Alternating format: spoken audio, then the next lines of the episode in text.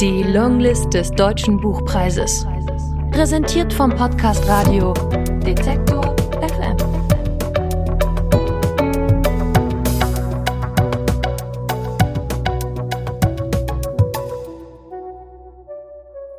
Aus Anna Jelis Schenke, Kanga. Gelesen von Christina Eretier. Wir waren noch die ganze Nacht wach, haben CNN oder BBC oder so geguckt, diese Sender, auf denen alles live passiert und unten der Text vorbeifließt. Und wir konnten gar nicht aufhören. Unten an der Brücke war Militär und dann kamen welche, die bewaffnet waren. Und man wusste nicht, wer war. Man wusste nur, da sind Menschen auf der Straße und wehren sich. Dann kamen die mit der türkischen Flagge. Richtig viele. Man wusste gar nicht, ob man wollte, dass einer schießt von dem Militär, das so verzweifelt aussah und erst nicht angriff und sich einfach von den Massen mit den Fahnen überrumpeln ließ. Es klingelt. Hallo? Warum bist du nicht auf der Straße für dein Volk kämpfen? Bist du einer von denen? Oder warum stehst du nicht auf und verteidigst deine Nation?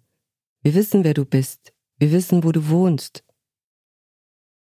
Wenn du nicht rausgehst für dein Land, dann bist du nicht würdig. Warum also bist du zu Hause? Hade. Merhaba. Nasılsın? Ich wollte nur wissen, ob bei euch alles in Ordnung ist. Wieso? Was soll sein? Na, ob's euch gut geht. Ja. Ja, wir trinken Tee. Alles ist in Ordnung. Wir sind zu Hause und trinken Tee. Tamam hadi. Ich rede mit keinen Türken in Deutschland. Du weißt nie, wie die denken. Mit den Türken musst du vorsichtig sein, weil wenn die rausfinden, dass du Oppositionelle bist, dann bist du in Gefahr. Die haben ihre Kontakte. Das heißt, du kannst nie wieder zurück. Mit den Deutschen ist es auch schwierig. Die denken immer erstmal, dass man den gut findet, dass man religiös ist oder nationalistisch. Den einen darfst du nicht sagen, dass du dagegen bist, den anderen musst du es sagen. Und du musst direkt erkennen, wer ist. Manche denken aber auch, du bist Französin, weil dunkle Haare und so eine Stupsnase. Das Auswärtige Amt warnt dich. Du musst vorsichtig sein, auch wenn du Deutsche bist. Egal wer du bist, es reicht, wenn es eine Verbindung gibt. Du wirst Terroristin genannt, wenn du was gegen ihn sagst. Eingesperrt wirst du, für wer weiß wie lange. Gedemütigt wirst du. Dabei wolltest du nur für ein paar Wochen hin deine Familie sehen.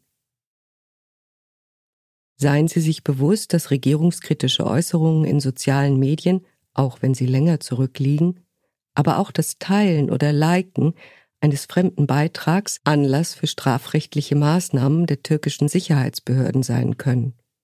Dabei können auch nicht öffentliche Kommentare durch anonyme Denunziation an türkische Strafverfolgungsbehörden weitergeleitet worden sein.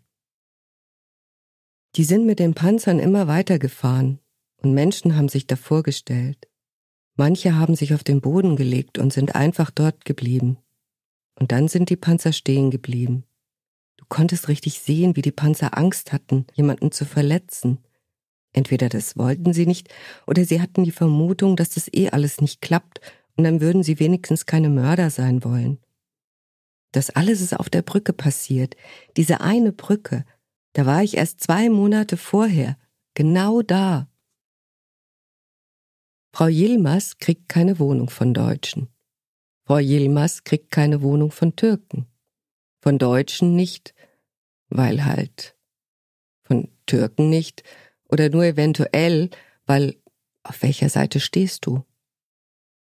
Herr Özgür, Immobilienmakler, Eltern 1962 nach Deutschland gekommen, hat sich von unten nach ganz oben gearbeitet.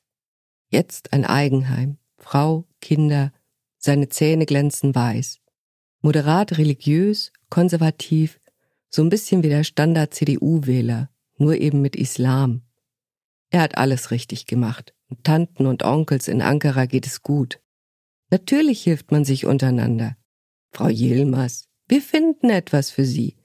Ich habe bereits passende Objekte rausgesucht. Ich finde es ganz schön problematisch, wenn mit Gewalt versucht wird, ein demokratisch gewähltes System zu stürzen. Und die Türkei, die hat eben auch eine Geschichte dazu. Und dass die auf einmal versuchen, sich als Helden darzustellen, das spielt ihm doch in die Hände. Jetzt wird das doch viel schlimmer alles. Und es war auch klar, dass das nicht funktioniert. Mit so einer Handvoll Soldaten? Come on. Und genau da stehen sie. Du weißt noch nicht, ob sie tatsächlich nicht weiterfahren, weil das ist ja alles ganz live, ganz direkt. Niemand kann das Bild verpixeln oder so, weil das in dem Moment, in dem das über den Bildschirm flattert, passiert. Und du hast richtig Angst, weil du halt nicht weißt. Aber du weißt, dass das echt ist und dass du wissen musst, wie es weitergeht. Davon hängt so viel ab. Dilek, Passaport? Fragen sie am Flughafen. Ich habe den Pass in der Hand. Wenn sie ihn dir nehmen, bist du niemand mehr. Ich reiche ihn über den Tisch, er gleicht das Foto ab, tippt etwas in den Computer, legt den Ausweis zurück. Nicht zu schnell danach greifen. Vielleicht ist das ein Test. Wunderbar, der Koffer. Unter 23 Kilogramm. Ein Rucksack als Handgepäck. In diesem Moment weiß ich, liegt noch nichts vor. Ich gehe, bevor passiert, was anderen schon passiert ist. Und ich gehe nur jetzt schon, weil ich es kann. Ich sehe, wie andere nicht mehr fliegen können, wie sie schwimmen müssen, wie sie sterben. Die Wege lege ich auf Laufbändern zurück, die aussehen wie im Fitnessstudio, nur länger. Wenn ich darauf stehe, zieht der Flughafen Istanbul Atatürk an mir vorbei. Duty Free habe ich schon hinter mir gelassen. Wir Passagiere fahren im Stehen zum Gate.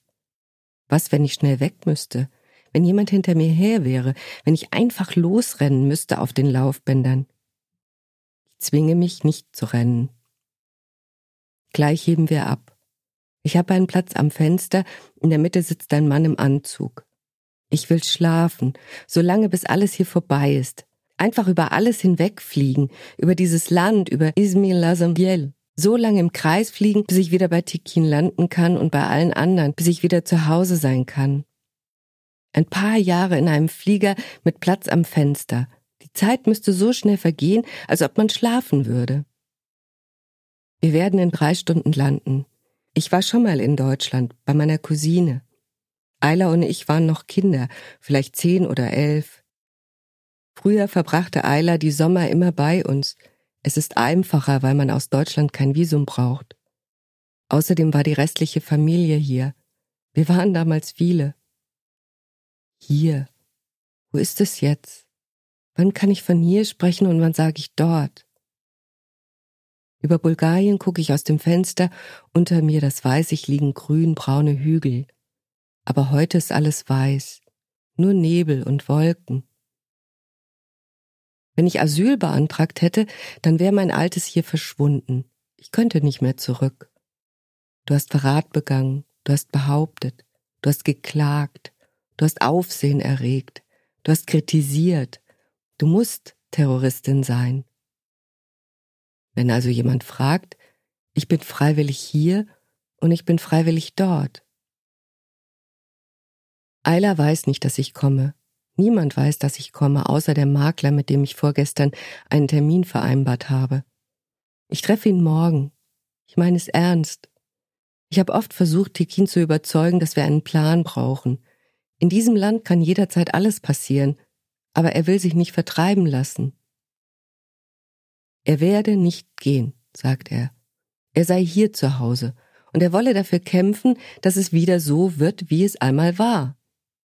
Für diesen Kampf nimmt er in Kauf, dass wir verhaftet werden. Sag mir, Tekin, wie willst du aus dem Gefängnis heraus kämpfen? Tekin sagt Kampf. Für mich heißt es Widerstand.